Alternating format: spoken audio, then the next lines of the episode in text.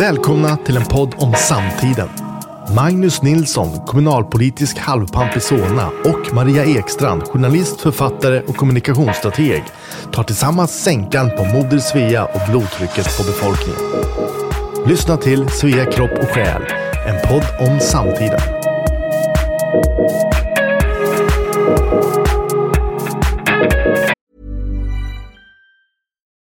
Millions of people have lost weight with personalized plans from Noom, like Evan, who can't stand salads and still lost 50 pounds. Salads, generally, for most people, are the easy button, right? For me, that wasn't an option. I never really was a salad guy. That's just not who I am. But Noom worked for me. Get your personalized plan today at Noom.com. Real Noom user compensated to provide their story. In four weeks, the typical Noom user can expect to lose one to two pounds per week. Individual results may vary. God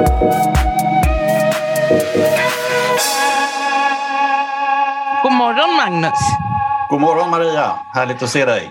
Detsamma. Och så har vi faktiskt världens bästa gäst den här veckan nu när det har varit kravaller hela påsken och, och Ebba har frågat varför är vi inte minst hundra skadade islamister istället för hundra skadade poliser?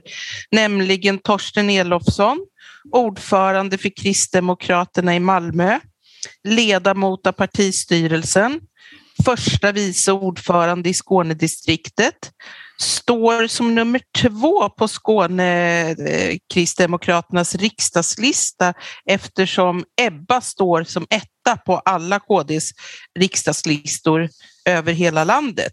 Hoppas jag fick det där rätt också. Men det som gör dig så speciell, förutom Torsten, dina djupa insikter i Kristdemokraterna, det är också att du är pensionerad polischef. Du har varit chef över kriminalavdelningen och underrättelseavdelningen hos polisen i Malmö. Du har också arbetat internationellt med Europol i Haag. Du har arbetat på Balkan och du har arbetat på Västbanken som polis. Du är varmt välkommen Torsten. Tack så mycket. Tack, tack. Trevligt att vara här. Ja, verkligen. Varmt välkommen. Kul att, att ha dig här. Um, är det någonting mer du vill tillägga till vår presentation eller, eller var den något sån komplett? Nej, jag tycker den var eh, väl så bra så att jag har väl inte mycket mer att tillägga där. Även om jag har 40 års erfarenhet så finns det mycket att berätta om vad som har hänt. Men jag nöjer mig med det som sades. Det var alldeles utmärkt tyckte jag. Ja, vad bra. Om vi hoppar rakt in i, i det aktuella ämnet nu, stackars, stackars Ebba Busch Thor som delvis blev väl fulciterad men, men det var kanske ändå ett lite tanklöst uttalande tycker jag, även om man känslomässigt kanske håller med. Eh, vad, vad, vad är din kommentar till, inte vad Ebba sa, men, men hur var polisernas situation? Varför, varför sköt de inte? Vad skulle de ha gjort? Eh, hur bör man agera i de här sammanhangen? Alltså det här är en ganska komplex fråga men egentligen kan man ju dela in det i tre delar. Själva upploppet då, om man börjar med det, det är ju ett upplopp. Det är en brottslig handling som begås av Eh, de här personerna som man inte kan kalla för demonstranter utan snarare kalla för våldsverkare och eh, snudd på terrorister skulle jag vilja säga. Eh, och det är ju polisens uppgift att slå ner det här upploppet så fort det bara går och se till att gripa både anstiftare och de som deltar i de här upploppen så att de blir lagförda för de brott de faktiskt har begått. Eh, den andra delen är ju då, eh, som också Ebba nämnde, det är ju vilka verktyg polisen har för att, för att eh, hantera den här situationen. Och det är väl där egentligen Ebba Busch pekade på bristerna i polisens utrustning och kanske också den taktiska hanteringen av själva händelsen.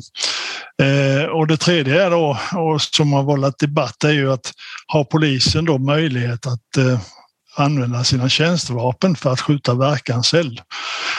Till saken hör ju att det avlossades, eh, så vitt jag då eh, har fått veta, eh, i vart fall tre skott, även om det var av karaktären varningsskott. Så att eldgivning har ju förekommit på något ställe. Men när det gäller själva bruket av eh, tjänstevapen i sådana här lägen så, så finns det ju dels eh, en eh, instruktion om när polisen får använda men det finns ju också en nödvärnssituation och det är väl närmast den som kommer till användning här och är aktuell i det här fallet. Och det är ju när antingen polismannen själv eller någon i omgivningen utsätts för ett angrepp som utgör allvarlig fara för liv och hälsa, alltså ett dödligt angrepp. Då är det polisens både rättighet och skyldighet att avvärja det angreppet och eh, i det sammanhanget kan man använda tjänstevapen för att avvärja angreppet. Men det är det upp till den enskilde polismannen att göra den bedömningen.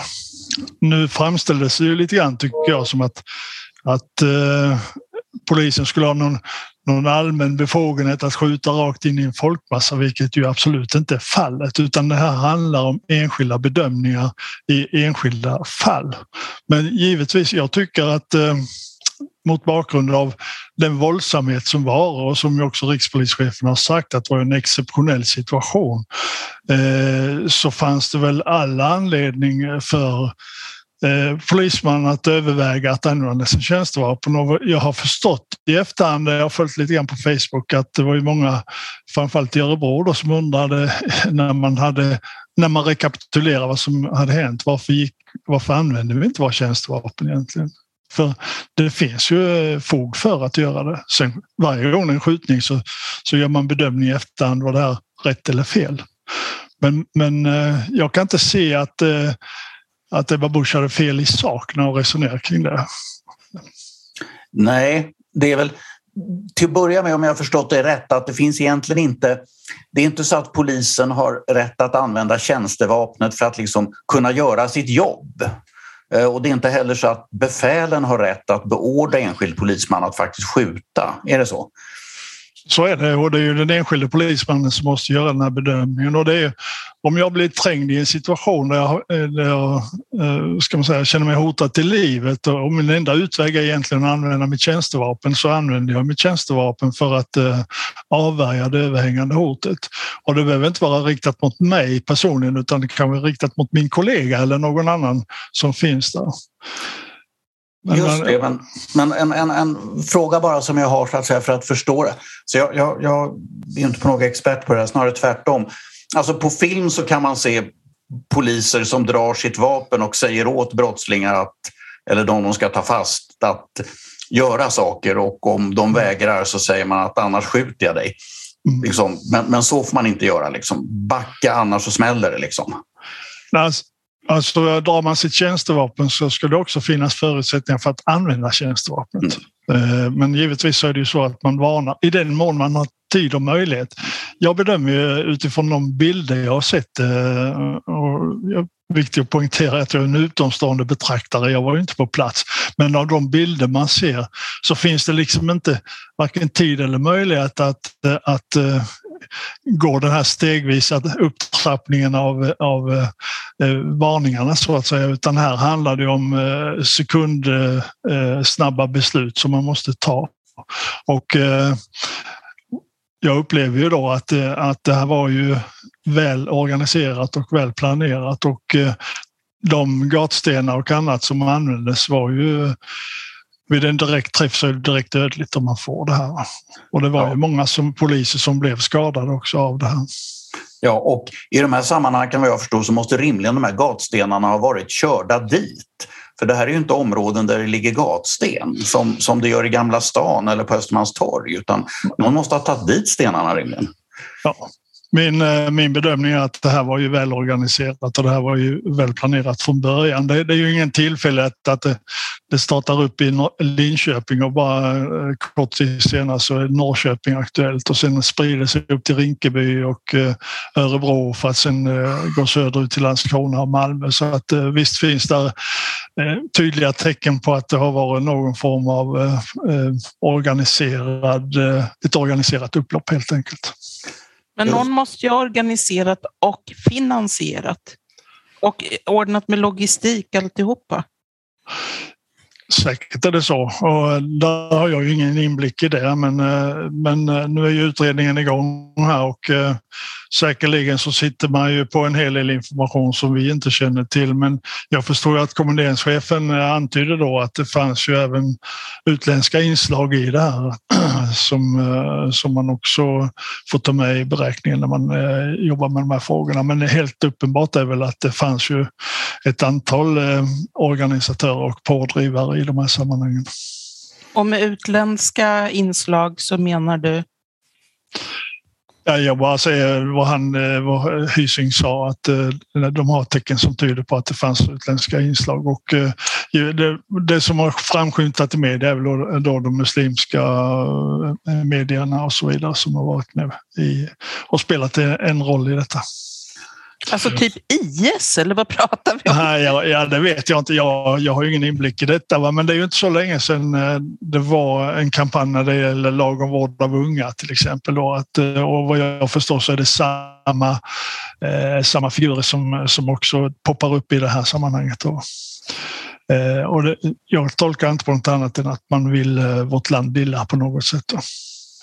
Alltså jag har ju, det finns, vi vet ju sedan tidigare att vi har haft eh, AFA, alltså de som kallar sig antifascistisk aktion som väl i själva verket är någon form av fascister själva. Men från Danmark och Tyskland som har kommit till Sverige tidigare och vi har ju haft internationella inslag, Göteborgskravallerna och så vidare. Alltså folk som åker omkring för att, att bråka av politiska skäl. Men åtminstone Göteborgskravallerna fanns väl inga inslag av, av islamism överhuvudtaget utan det var ju vanlig, vanliga vänsteraktivister i princip. Ja, så är det ju. Och, eh, men jag, jag, har ingen, jag har ingen kunskap om att det har rest in folk från andra länder för att delta i det här. Det har jag faktiskt inte. Nej. Eh, utan det är väl mer i så fall eh, att man, man driver på och eldar på via media och sådana här saker. Då. Ja, men jag, nej, jag, inte, inte just i detta fall. Men att det är inget det är inget nytt eller konstigt att det finns internationella inslag därför att både den, vänstern och, och ultrahögern är ju, har ju internationell organisation så att säga. Så att det, är ju, ja. det, är, det, är inte, det är inte undligt eller nytt om det skulle vara så. Nej, så kan det vara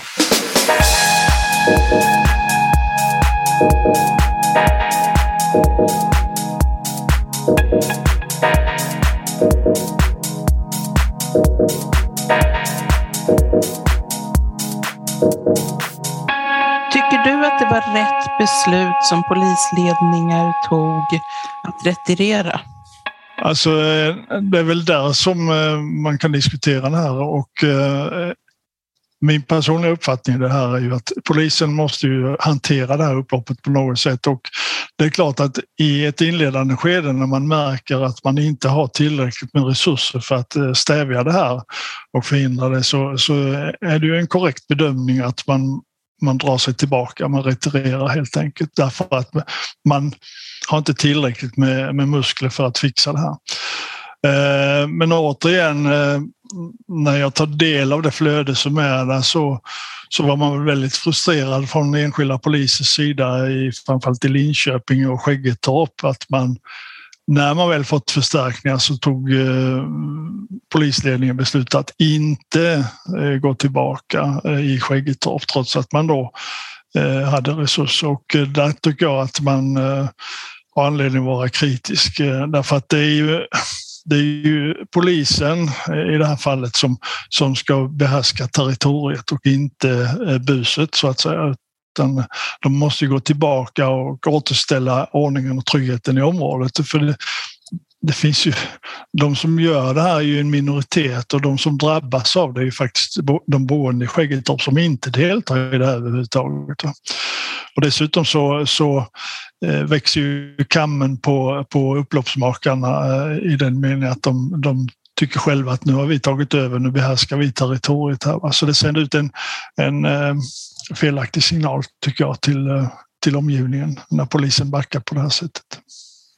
Varför tror du man tog det beslutet att inte gå liksom framåt igen? Det är alltid en balansgång eh, och vad jag förstår så, så det är ju en risk att man eskalerar situationen ytterligare. Men det måste i slutändan handla om att det är polisen som, som behärskar territoriet och, eh, så där tycker jag att man om man nu ansåg att man hade tillräckligt med resurser, ja men då får det kosta eh, att, eh, att det blir en eskalering. Men då får man också öka trycket från polisens sida helt enkelt och se till. För vi kan inte acceptera någon gatans parlament att andra eh, behärskar territoriet på det sättet. Det är svensk lag och ordning som, som gäller och de som är anstiftade till det här de ska gripas och lagföras för de brott de har begått. Så här måste man vara betydligt tydligare tycker jag.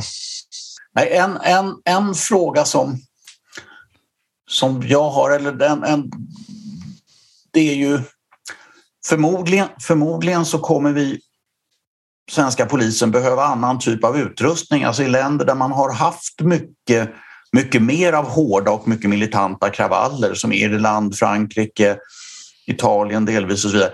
Där har man ju bepansrade bilar som inte går att slå sönder och tutta eld på. Och man har vattenkanoner, till och med gummikulor och andra saker. Så att säga. Kom, kan det komma bli nödvändigt att, att eskalera på det sättet? Att skaffa polisen andra typer av helt enkelt vapen? Man kan väl säga om man tittar lite historiskt på det hela så, så har ju svensk polis valt en annan väg, nämligen eh, dialogen. Att man, man har liksom eh, velat uh, prata med dem. Och eh, det kan man väl konstatera vid det här laget att eh, vissa grupperingar är överhuvudtaget inte intresserade av eh, dialog med polisen. och det är de hårda kärnorna oavsett om det är AFA, alltså Svarta gänget eller om det är högersidan med NMR och, och eller om det är då islamister så är ingen av de här tre grupperingarna särskilt intresserad av dialog med polisen. Så att eh, jag är av den bestämda uppfattningen att man eh, måste nog eh, tuffa till det lite grann om ni förstår vad jag menar. Att, eh, att precis som du säger och som Ebba Busch också efterlyste, det är ju att ge polisen de verktyg som man efterfrågar.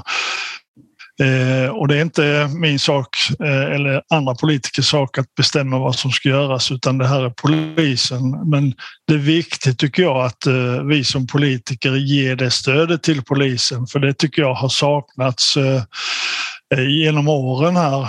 Jag var ju själv eh, uppe och gjorde en utvärdering efter eh, upploppen i Göteborg 2001 under ordförandeskapet och eh, efter det. Alltså man har ju konstaterat många gånger att här, vi måste nog göra någonting åt det, men väldigt lite har hänt egentligen. Eh, man har inte eh, riktigt eh, rustat för det, kanske inte velat inse heller, utan haft en, en tro på att eh, dialog eh, är en framkomlig väg. Och det kan det vara i vissa lägen, men när det gäller de hårda kärnorna så, så hjälper inte det. Så är det bara. Så att det behövs både, både eh, bättre verktyg för polisen och också en bra eh, lagstiftning som stöttar polisen i, i sitt arbete. Så jag tycker att det här med dialogpoliser och allt vad det nu är, det tycker jag är dagismetoder. När småungar ryker ihop i sandlådan och slår varandra med spadar i huvudet och så håller man isär dem en stund och så pratar man och så säger man, men hörru lilla Albin eller lilla Ahmed eller vad ungen nu heter, förstår du inte att det gör ont när du slår Pelle i huvudet med en spade? Och så, och så får man liksom, men, men det går att göra med treåringar, men det är ju inte treåringar vi har att göra med nu. Och våldet är ju verkligen inte på treårsnivå.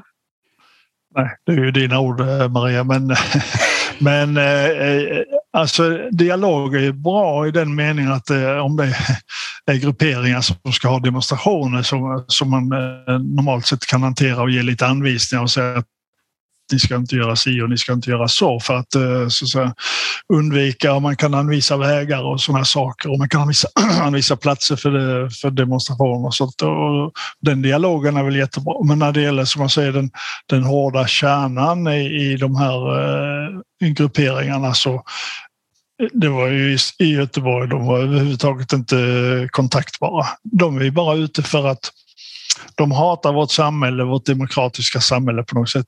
De vill förstöra det. Och det, när det gäller nu upploppet, det är ju inte Paludan eh, i sig som är måltavlan, även, utan det är mer ett alibi och en ursäkt för att gå igång. För det är ju inte, det är ju, vilka är det man angriper? Man angriper polisen som är där för att försvara vårt demokratiska öppna samhälle.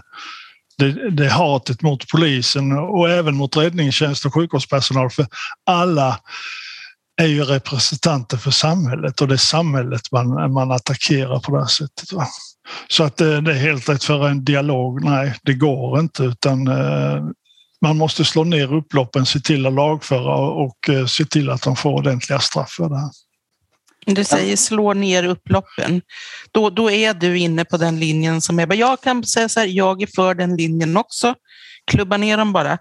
Eh, jag vet inte, vad, du, vad tycker du Magnus? Vad skulle du ha gjort Magnus? Vad jag skulle ha gjort vet jag inte, men det borde rimligen finnas...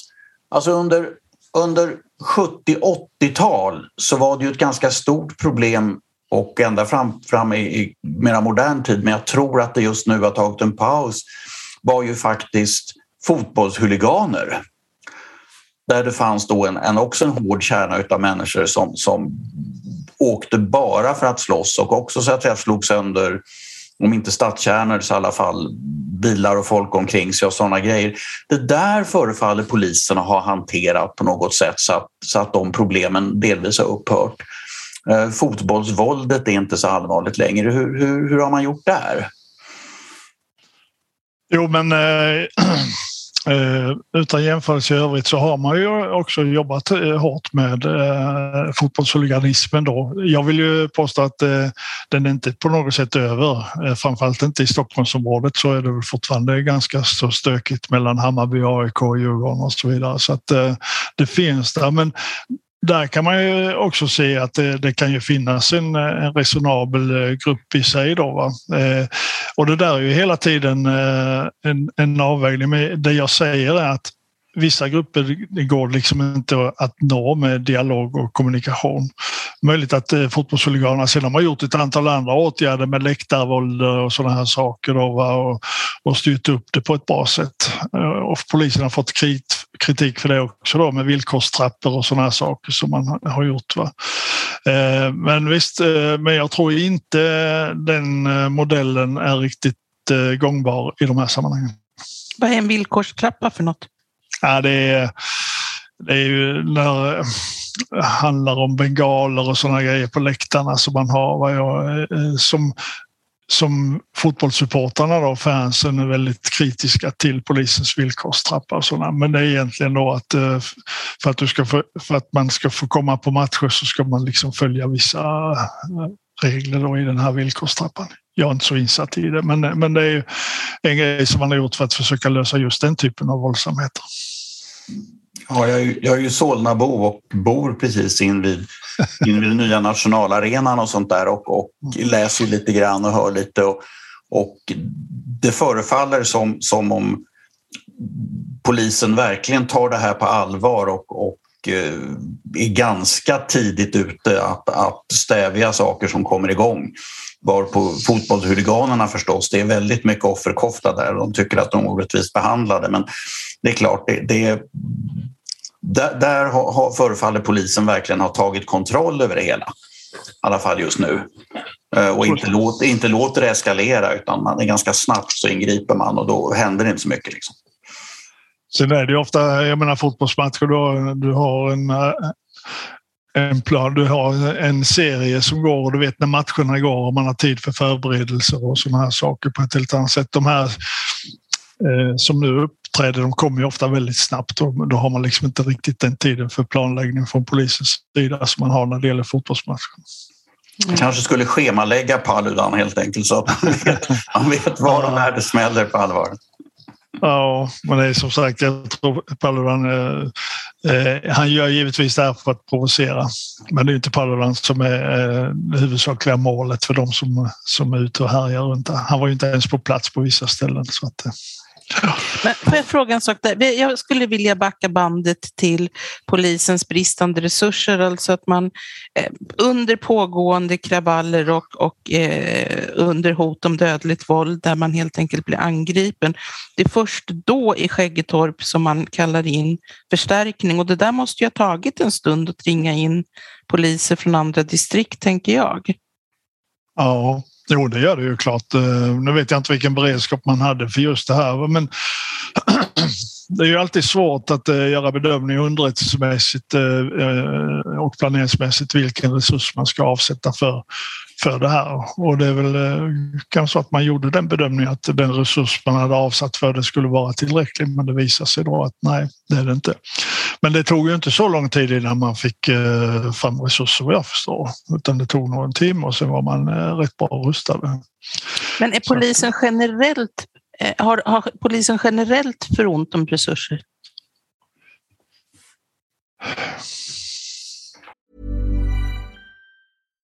One size fits all seems like a good idea for clothes until you try them on. Same goes for healthcare. That's why United Healthcare offers flexible, budget friendly coverage for medical, vision, dental, and more. Learn more at uh1.com.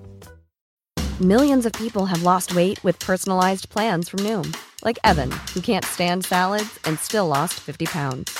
Salads, generally, for most people, are the easy button, right? For me, that wasn't an option. I never really was a salad guy. That's just not who I am. But Noom worked for me. Get your personalized plan today at Noom.com. Real Noom user compensated to provide their story. In four weeks, the typical Noom user can expect to lose one to two pounds per week. Individual results may vary. Alltså, jag tror eh, resurserna finns där. Eh, det där dels är det en, en utbildningsfråga. Vi har den här särskilda polistaktiken, alltså SPT, och där är ju en begränsad resurs eh, som har den utbildning som krävs för att man ska kunna hantera den här situationen. Men eh, vi var inne på det tidigare och det, det handlar ju också om eh, vilka verktyg polisen har. Eh, om man nu man nu leker med tanken att det hade funnits en vattenkanon till exempel så är det klart att det, det har ju en oerhörd eh, effekt och eh, en god hjälp för polisen eh, i sådana här lägen. Ni har säkert sett filmer hur det här fungerar. Och man kan mm. använda andra metoder också givetvis som inte är dödliga vapen men, men det, är, ja, det finns ju diverse gummikulor och alla möjliga saker som man kan använda för det här ändamålet då, som, är, som är effektiv men som inte är dödligt. Då. För vad har polisen i nuläget? Ja, ni ser ju själva, det är ju att man, man klär sig i skyddsutrustning och sen har man hjälmen på, eh, på huvudet och sen har man en batong i handen ungefär. Vad det är ju så det ser ut idag. Mm. Eh, så att eh, det finns ju, man har ju eh, skydd, fordonen är ju hyfsat skyddade men alla är ju inte skyddade. Va? Och mm. Du drar ju liknelse med andra länder och det är klart att där har man ju betydligt mer militant utrustning skulle man kunna säga. För jag tänker så här att det här med att inte ha verktyg. Alltså vi vet att socialtjänsten har inga verktyg. De har inga tvingande saker att eh, sätta in i en familj där en unge är på väg att kantra. Det är inte mm. mycket de kan göra när det kommer till kritan. Skolan likadant jag känner ju skolan väl. Eh, ett barn, i, i alla fall på grundskolenivå, kan ju bära sig åt precis hur som helst och säga precis vad som helst. Men skolan har väldigt små möjligheter att bestraffa eller stänga av eller, eller till och med kicka ungen ut ur skolan för gott och så mm. får någon annan skola ta över. Det finns heller ingenstans att kicka ut ungar som, som bär sig förfärligt åt och förstör all undervisning eh, som går. Så att det är liksom känns som ett generellt systemfel i Sverige.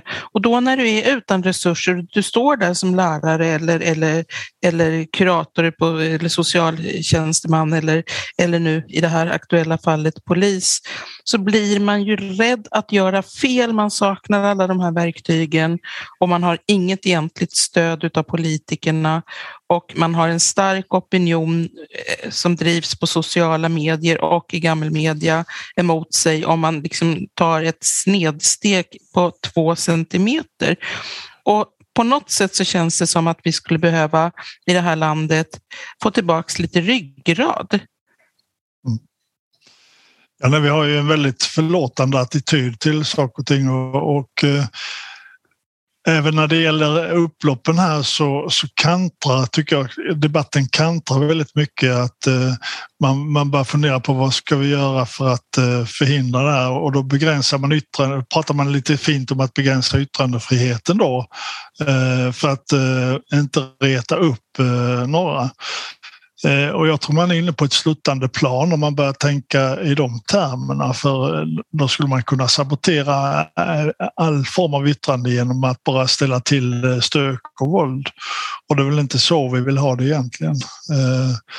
Och likadant då när Ebba Busch uttalar sig kritiskt till det här så, så angriper man Ebba Busch istället för att Eh, diskutera själva upploppen och eh, vilka som har orsakat det här, de här upploppen.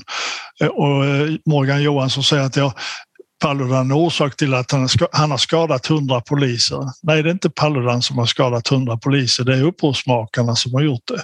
Och jag kan inte förstå, om man nu får vidga det lite. I Malmö så, så tränger fyra eller fem personer in i en buss med fullt med passagerare, slänger en molotovcocktail så hela bussen brinner upp. Det är bara Guds försyn att, eh, att eh, passagerarna och busschauffören lyckas ta sig ut eh, ur bussen. Busschauffören blev väl dessutom misshandlad. Det är en ren terroristaktivitet. Va? Men då kantrar det till att, eh, att eh, det är Paludans fel. Ja, han är, man kan tycka vad man vill om Paludan och, och vad han gör. det han gör är fel, men, men var drar man gränsen? Det är en viss gruppering som blir oerhört. Vi har Lars Vilks som, som vi tvingades ha livvaktsskydd i åratal. Tyvärr är han nu omkommen tillsammans med två kollegor som också omkom i den här trafikolyckan. Men för att han ritar en karikatyr av Mohammed som en rondell, rondellhund. Han blev utsatt för mordförsök. Man sköt på honom i Köpenhamn i samband med att han var där och höll föredrag. Och eh, han har då, vi har lagt ner, vi har haft en stor livvaktsstyrka för att skydda honom. Är det alltså Ska vi ge vika för det eller är det, är det en grupp eh, som, som eh, alltså, de lever på, på skrämsel och rädsla och våld för att man, för att man eh, vill få sin vilja igenom. Och vi backar då tillbaka och säger nej men eh, eh vi, eh, vi begränsar eh, eh, yttrandefriheten genom att eh, säga att den som eventuellt retar upp er ska absolut inte få göra det. Nej, men så kan vi inte ha det. Så, så fungerar inte vårt land. Nej. Det slutar med att, eh, att, att Moderaterna inte kan hålla torgmöten därför att det kommer vänsterextremister och, och kastar sten. Och till sist, jag menar, till sist kan inte Socialdemokraterna hålla torgmöten därför att någon bråkar. Det är ju på något sätt det, det och, och, man hamnar i det läget att den, den, som, den som bråkar och beter sig illa får sin vilja igenom. Och det är naturligt... och jag menar, det, det är ju, vi har ju religionsfrihet i det här landet och man har ju då hädat andra religioner, inte minst kristendomen och även judendomen har ju fått bli, blivit eh, utsatta för någon form av, om vi nu använder ordet hädelse, men eh, liksom man har, man har då eh, gjort det, men det har ju inte fått den typen av och så effekter eller konfrontationer för den kristna församlingen, judiska församlingen, utan de har tyckt illa om det här men man går inte till våldsamheter för det, för det utan man försöker föra en dialog istället. En sak jag undrar är, är egentligen två, två frågor är hur mycket hänger den här typen av kravaller ihop med övrig så att säga gängbrottslighet i de här sammanhangen? Att, att folk som säljer narkotika och sådana saker kan kan ju för sig naturligtvis tycka att det är mycket praktiskt med, med att polisen är upptagen av annat. Ehm, att, att, de, att de initierar detta utav sina egna skäl. Det är det ena. Det andra är frågan, kan detta, det som händer nu i Sverige, kan detta hanteras så att säga inom, inom ramen för den, de höga krav vi har på rättsstat i Sverige? Alltså, nå, någonstans så ger ju ändå rättsstaten bekymret att, att uh, brottslingarna får ett visst övertag. Um, vilket de utnyttjar. Så ska man göra någonting åt det så kanske man får tumma på rättsstatsprincipen också. Det är ju inte, det är inte önskvärt. Men kan det Nej. bli dumt? Absolut inte, men eh, så, din första fundering om kriminella, om, det är klart de hakar ju på det här på något sätt och det, vad jag förstår, så, det är ju inget ovanligt att de, de hänger på, eh, också pådrivande i de här sammanhangen. Eh, om det ska vara för att man eh, liksom ska avleda uppmärksamheten, det tror jag inte, utan jag tror det är mer att nu ska man ge igen för polisen på något sätt. Det är ett bra tillfälle. Och, och det sker ju ofta i, i, i skydd av andra. Man är ganska anonym i den här stora folksamlingen så att eh, man har ju ganska stora möjligheter att komma undan. Men, men eh, visst, det är, det är ju vi är ju en rättsstat och vi ska vara en rättsstat och eh, men jag tror att man med lite annan lagstiftning och lite andra verktyg för polisen skulle kunna Eh, komma lite längre. Men jag har ju, jag har ju själv då motionerat och, och fått gehör för i vårt riksting att man skulle kunna återkalla svenskt medborgarskap till exempel. Det är ju då inte möjligt i, i dagsläget. Eh, för att har man beviljat svenskt medborgarskap så är det oåterkalleligt. Medan då eh, andra länder eh, i, vår i eh, vårt närområde faktiskt har den möjligheten. De andra nordiska länderna och Tyskland och Nederländerna och så vidare. Och jag förstår inte varför vi inte skulle kunna ha det också. Och likadant när det gäller permanenta uppehållstillstånd. Det ska man också kunna återkalla för jag tror att eh, en sak som, som kan bita på många av de här det är risken för att, eh, att eh, få återvända till sina hemländer igen.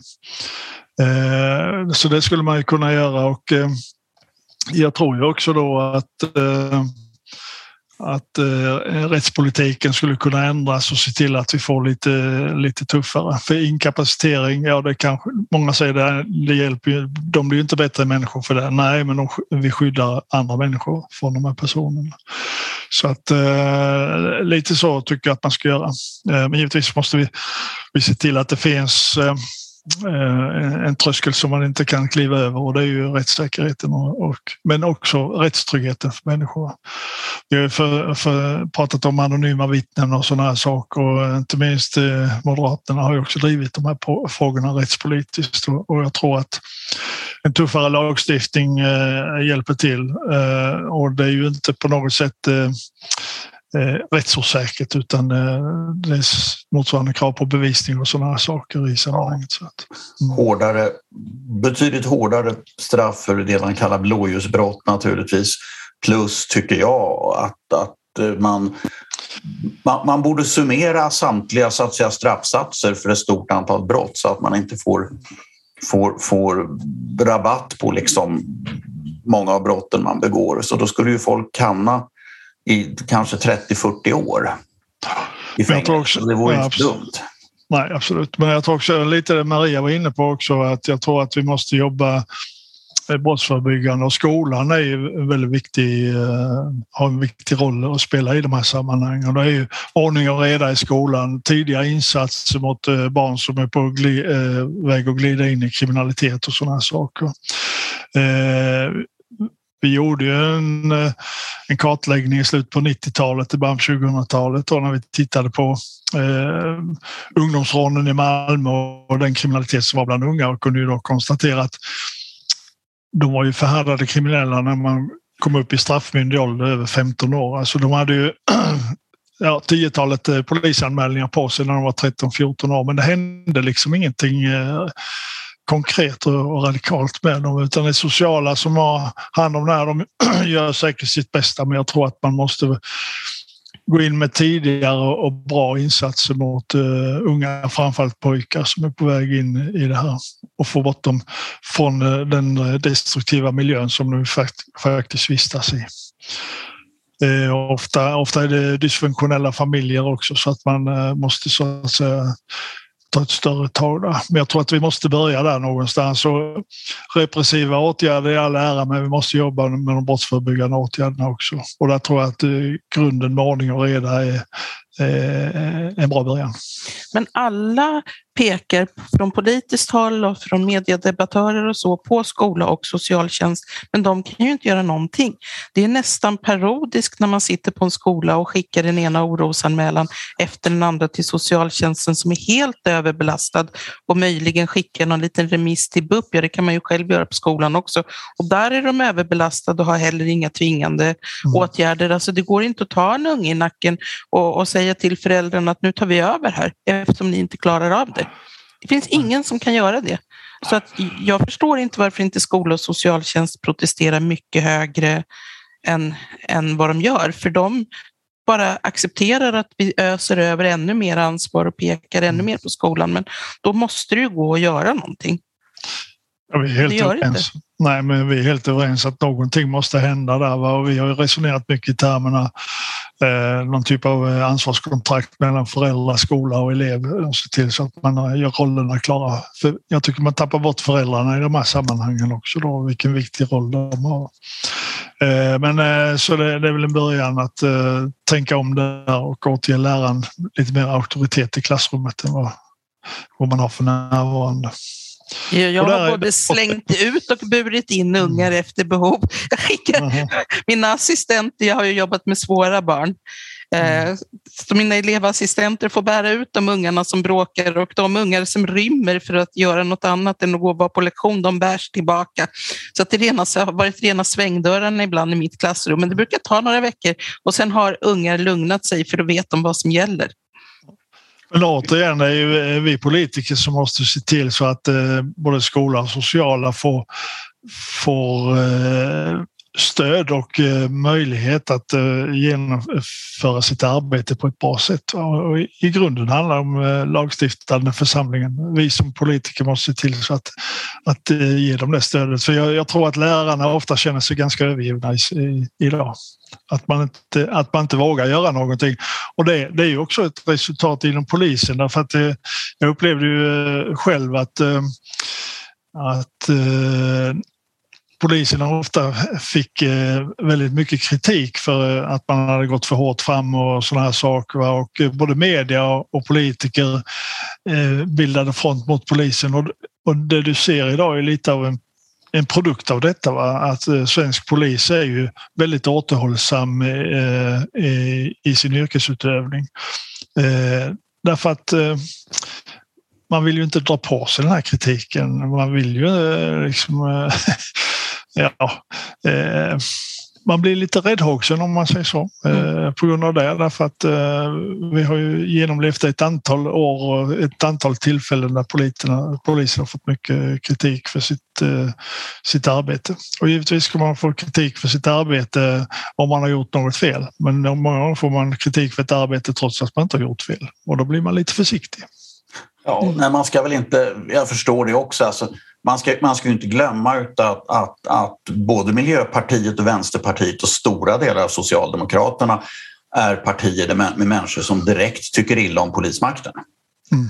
Det ska man ha klart för sig och regeringen har, den socialdemokratiska regeringen har ju egentligen varit emot polisen. Nu håller de på att ändra sig men, men de var kritiska och media också. Jag, menar, jag kommer ihåg när efter, efter vandaliseringen i Göteborg när polisen sköt en, en kille Eh, där är alldeles uppenbart på filmen att han ska precis kasta stenen när han blir träffad så gör Dagens Nyheter något reportage där man intervjuar den här killen med rubriken “Jag ville bara dansa” när han påstår att han kom till Göteborg för att få dansa och träffa sina kompisar och protestera lite grann mot, mot, eh, mot, mot eh, World Trade Organization. Liksom. Eh, och då blev jag förstår folk väldigt arga på DN och, och eh, man skickade nog till och med blommor till polisen som sköt och sådana saker. Men det var, jag har hört ofta så att man har, har media är, är också är, är, så fort de kan så kritiserar de aggressiva mot polisen och, och det kan jag förstå att det gör människor att gör polisen väldigt, poliser väldigt, väldigt försiktiga. Hur man än gör så gör man fel. Liksom.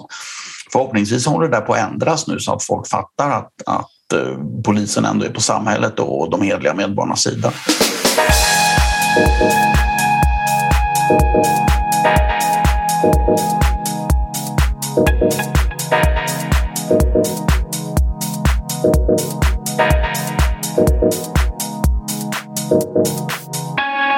Första gången vi träffades, eh, Torsten, det var för ungefär fyra år sedan. Och det var ett stormöte i Folkets hus i Limhamn därför att det socialdemokratiska styret med stöd av Liberalerna främst men även passivt stöd av Centern i Malmö Eh, ställde till det för Limhamnsborna på alla sätt och vis. Alltså det blev eh, svårt att, att vara här och det blev otryggt och så vidare. Och det hade jag ju inte själv sett komma när det gäller mig, att jag skulle hamna på aktivistmöte på, på ett Folkets hus vid, vid mogen ålder. Men nu, nu gjorde jag det och då var du en av talarna.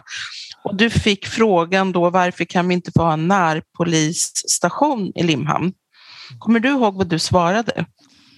Ja, det kommer jag absolut ihåg. Eh, jag sa nog att eh, det där är ingen eh, sån här jätteklok idé kanske därför att just då så hade vi ju haft attentat mot polisstationen på Rosengård och Eh, poliser som jobbade då i det som heter Närpolisområde norr på Sallerupsvägen hade de sin station eh, där det stod eh, busar och väntade på dem när de avslutat sitt pass och sådana saker och eh, bilar som utsattes för skadegörelse och sådana saker. Så att eh, hela den biten gjorde ju att eh, skalskyddet runt polisstationerna och så vidare blev ju eh, ganska omfattande när man byggde polisstationen på Rosengård till exempel. Eh, och eh, därför var jag väl inte sådär helt på tanken att ha en, en polisstation i Limhamn då om, om det var en hotbild som såg ut på det sättet. Eh, däremot så har jag ju då eh, flera år eh, argumenterat för att vi behöver en kommunal polis som, eh, som ett komplement till den nuvarande polisen. Då.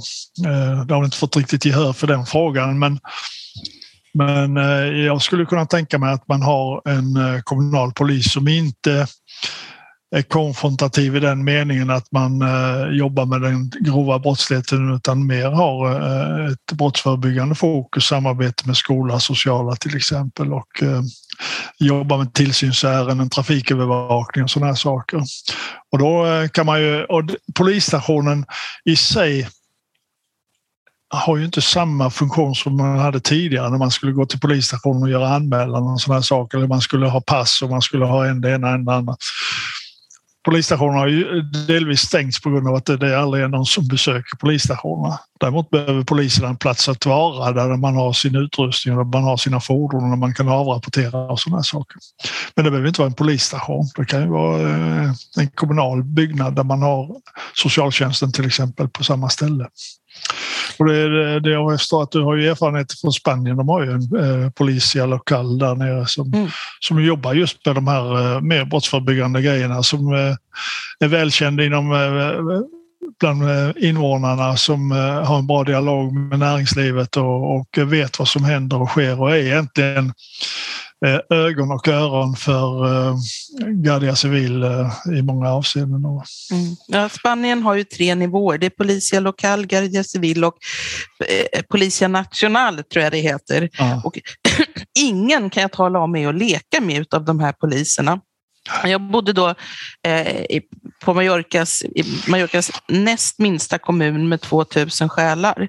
Och i Spanien är det så att det är lag på att varje by, varje kommun ska ha lokalpolis. Eh, så att vi hade väl en fem, sex poliser där som hade något litet kontor mitt på torget och det var inte säkrare eller mer säkrat än att det skulle gå att sparka in dörren och ta sig in på det kontoret nattetid. Och sen satt de där på torget och drack sin cortado eller vad de nu drack och pratade med folk och de gjorde sådana här saker som att när småungar skulle gå från skolan ner till idrottsplatsen så var det en rätt trafikerad väg. Så varje dag så låg polis, en polisbil bredvid ledet utav småbarn med blåljus på och såg till att andra bilister liksom sänkte farten och tog sig försiktigt förbi. Och det gör ju någonting med relationen mellan invånare och polis. Men att någon skulle få för sig att bråka med någon spansk polis, det gör man bara Det är inte helt otänkbart. Så jag tänker att Eh, och jag har själv varit på polisstationen. Jag skulle eh, plocka, plocka på semester två stycken barnhemsbarn från Guatemala. Jag behövde intyg från alla håll och kanter, inklusive spanska polisen, att, att jag var en rekorderlig person. Det var inga problem. De var så välkommen in på polisstationen och de satte sig och skrev ett ångande intyg där på spanska om min familjs förträfflighet för att ta in de där barnen. Eh, den relationen har jag inte till någon polis i Sverige. Nej, men eh, eh, det, det, just därför jag argumenterar för att vi behöver den här lokala polisen då också. Och, eh, det var en bidragande orsak faktiskt till att jag, jag tackade för mig och slutade. Nu var jag i och för sig nära pensionsåldern ändå, men jag trodde inte på den nya organisationen. Den har vissa fördelar, men den har också betydande nackdelar. Och, eh man genomförde ju reformen eh, med, under mottot en polis närmare dina medborgare, närmare medborgaren. Ja, men då, samtidigt centraliserar man hela myndigheten och, nu styrs ju det mesta från Stockholm. Man har regionaliserat ledningscentralerna. Ledningscentralen är uppe i norr, sitter i Umeå. De, de täcker 220 000 kvadratkilometer. Det blir liksom inte så jättebra när man eh, är i någon eh, by i Jämtland och ringer till en ledningscentral uppe i Umeå. Eh, man har helt tappat den lokala kontakten och lite som det här att du slår inte på folk som du känner och poliserna kända så är det liksom, då, är då, finns det en tröskel bara där. Så jag tror att vi, vi måste på något sätt komma tillbaka till att Sen om det är statligt eller kommunalt, men någonstans måste man börja fundera över eh, den lokala förankringen hos polisen och medborgarnas egna inflytande över, över polisverksamheten och tryggheten i den egna kommunen. Så eh, jag tror att eh, även om spanska polisen säkert har sina brister så, så kan vi nog lära en del av det också. Och kommunal polis finns ju i många, olika, i många andra länder så det är inget unikt på något sätt. Jag tänkte på en helt annan sak när det gäller Ebba Busch Thors uttalande det här om, om, om eh, verkan... Tor är borta, Magnus. Mm. Tor är borta, kvinnan är frånskild. Jaha, hon heter Ebba Busch bara. Ebba Busch. ja, ja, just det. Ja, ja. Strunt samma detaljer. Men, men däremot Stenevi, när hon säger att vi måste börja diskutera barnbegränsning i utsatta områden. Alltså, det, det, är ingen, det. Ja, ja, det är ingen som har reagerat över detta särskilt mer än att det skrevs en ledare i Expressen. Men tänk om det hade varit Ebba Busch då, utan Tor som hade sagt detta, då, då skulle folk ha naturligtvis ylat om att hon ville ha tvångsabort för, för muslimska kvinnor eller någonting sånt där. Uh, men, men det är också något mycket speciellt att säga att det är, det är ett bekymmer naturligtvis att folk skaffar sig sex, åtta barn i ett svenskt samhälle där ingenting är konstruerat för så mycket ungar, vare sig bostäder eller någonting. Ehm, så att där är Expressens ledare nu, så, så idag eller igår, så togs detta upp och eh, på största allvar man sa att det är ju konstigt med flerbarnstillägg till exempel på barnbidrag. Man borde väl snarare säga att okej, okay, man får barnbidrag för tre barn men sen får man inte mera barnbidrag helt enkelt. Ehm, till exempel för att, att bli av med det bekymret att, att folk skaffar väldigt, väldigt många barn. Eh, men det var som sagt Stenevis reflektion där och ingen reagerar särskilt mycket. Men jag kan tänka mig att andra politiker hade fått storstryk över att säga något sånt. Det är rena rama Kina. Ja. Nej, men folk får väl skaffa hur mycket barn de vill så länge de kan försörja dem. Då kan, kan de inte det så får de ju liksom ja. skruva locket på tuben eller vad ja, man gör. Nej, det här håller på att spårar. Ja, ja, eh, det... jag, jag har lite funderingar kring Ebba här. Alltså, har man lyssnat på eh, Dagens Ekos lördagsintervju i Sveriges Radio som ju lades ut redan i fredags Eh, så är hon ju på mång, i många sammanhang så blir hon vantolkad i det hon säger. Hon är påtagligt upprörd. Jag tycker att hon är rättmätigt upprörd under den här intervjun också. Eh, och jag tycker att det är härligt att, att eh, se en politiker med lite passion som, som omväxling. Men hon görs väldigt ofta i media till ett problem. Och att en vänstertidning, en sossetidning som Aftonbladet utmålar henne som ett bekymmer, det är väl kanske väntat. Men nu har också Expressen, det är från flera håll som hon får kritik. Hur, hur tänker ni handskas med det här i KD? Står ni ut med att det är så här? Kan ni liksom tolerera det eller tror du att ni kommer att dämpa er och backa eller och retirera som polisen har gjort? Eller vad tror du? Eh, det blir ju eh, möjligtvis en högst personlig reflektion men, eh, men eh, jag upplever att eh, Ebba har ett eh, starkt stöd eh, i partiet och jag kan inte se att det finns någon anledning för oss att, att ta några steg tillbaka av det här. Vi är inte det räddhågsna partiet i det här avseendet. på något sätt så när jag kollar flödena då på Twitter och Facebook och sådana saker så har hon ju då Eh, ett starkt stöd för, för det hon har sagt.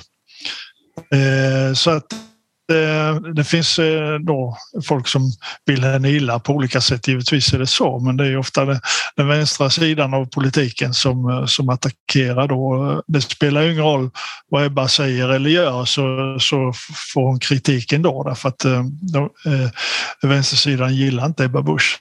Förmodligen därför att hon utgör ett stort hot mot, eh, mot eh, den socialdemokratiska regeringen. Eh, och man försöker så att säga skjuta ner KD under eh, 4 spärren vilket man ju sannolikt inte kommer att lyckas med. Därför att, jo, jag tror och är ganska övertygad om att, att Ebba har fler supportrar än, belackare faktiskt. Så att det finns ingen anledning. Sen är det, är möjligt att de spetsar till uttalanden för, för att få så att säga, en reaktion på det. Och det blev ju sannoliken en reaktion, eh, vill jag lova. Eh, och hon fick också möjlighet att förtydliga till vad hon egentligen eh, ville ha sagt. Och när folk förstod vad, vad hon ville ha sagt så, så tycker jag att, eh, att eh, debatten vände till hennes fördel eh, i stor utsträckning. Därför att det är klart när man, när man kör ut, ja, eh, Ebba Busch vill att man skjuter demonstranterna. Det, det, det låter ju inte så bra och det är ju inte bra, men det var ju inte det hon sa heller. Va? Så att nej, jag tror att vi kör på den här linjen inför valet. Så att, det blir nog ja, ja, nu, nu, är det för, nu är det för sent att backa i alla fall och som sagt KD har ju legat på, på 4 spärren och under ganska stora delar av sin historia och nu, nu ligger man ju en bit över trots allt och har gjort det hela tiden. Så att det är nog det, det är någon sorts nytta gör väl Busch för partiet i alla fall. Sa du Busch igen? Ja. Ja, nej, men eh, det, det, jag, alltså, jag var ju med och, och eh, röstade fram Ebba som partiledare så att eh, jag har fullt förtroende för Ebba Busch ja, i mina ögon är den absolut skarpaste partiledaren vi har faktiskt just nu. Mm. Det är min uppfattning. Men ja. jag är ju part i målet så att... Man, ska, man ska stödja sin partiledare, det är bra. Ja. ja. Du får säga något snällt om Kristersson. Ja, Kristersson är framför allt så... Det Kristersson gör som ingen annan politiker i Sverige nu kommer i närheten av det är att han vinner ju, han vinner ju tv-debatter hela tiden.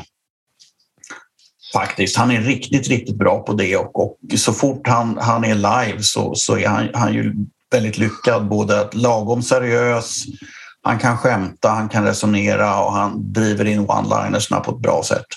Så att det, det, det, tycker jag definitivt. Jag tillhör inte de som kritiserar Kristersson. Däremot så undrar jag lite grann alla bilder på honom nu när han ska se så himla arg ut. Eh, det är möjligt att det finns en betydligt intelligentare tanke än jag förmår varför han ska se så arg ut på alla bilder. Jag förstår att han ska se allvarlig ut, men samtidigt så vill man ju ha en glad ledare. En ledare ska se glad ut, han ska vara nöjd på jobbet. Jag klarar det här, det här är roligt. Det är ju det som entusiasmerar och skänker, skänker, skänker eh, tilltro. När chefen ser bekymrad ut så är det inte så bra. Alltså. Ja, bara, det inte blir, bara han inte gör en Macron Nej. och lägger sig halvligger i en soffa med öppen skjorta. Alltså när jag fick se den bilden, en rätt nytagen bild på Macron, så jag höll på jag blev jättechockad. Alltså, han ser ju ut som, det är ju rena rama djungelboken på bröstkorgen.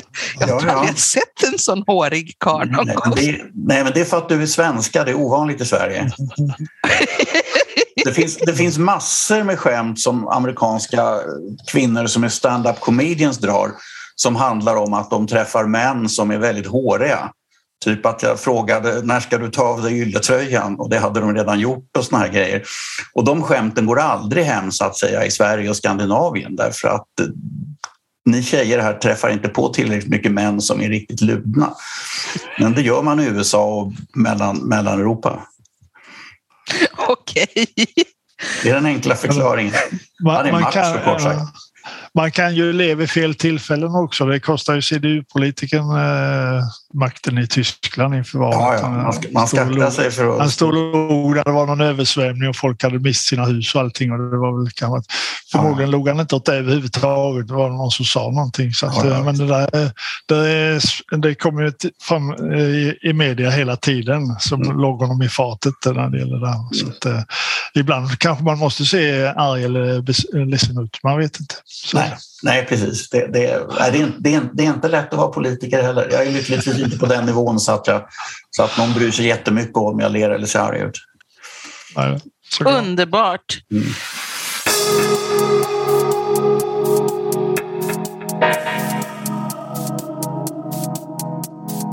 Torsten Elofsson, Malmöbo, tung politiker och polis med lång och ordentlig erfarenhet. Du ska ha stort, stort tack för att du kom hit och delade med dig av din kunskap och dina relativt tuffa synpunkter på hur Sverige faktiskt kan ta några kliv framåt. Just. Tack för att jag blev inbjuden. Trevligt att prata med er. Tack så mycket. Och Maria, nu när du har suttit här och slickat i munnen åt Macrons eh, matta så, så kanske vi ska gratulera honom till att han uppenbarligen vann franska presidentvalet också. Ja, det gör vi. Det var ju för ja. väl. Ja, det var ju med eller utan matta så är det ju skönt att han är en hyggligt vettig kille jämfört med konkurrensen i alla fall.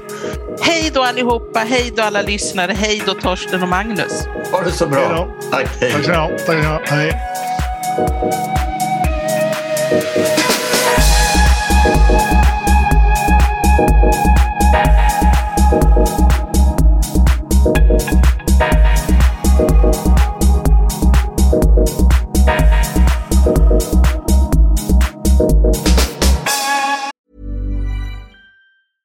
Planning for your next trip? Elevate your travel style with Quince. Quince has all the jet setting essentials you'll want for your next getaway, like European linen, premium luggage options, buttery soft Italian leather bags, and so much more. And is all priced at 50 to 80% less than similar brands. Plus, Quince only works with factories that use safe and ethical manufacturing practices. Pack your bags with high-quality essentials you'll be wearing for vacations to come with Quince. Go to quince.com/pack for free shipping and 365-day returns.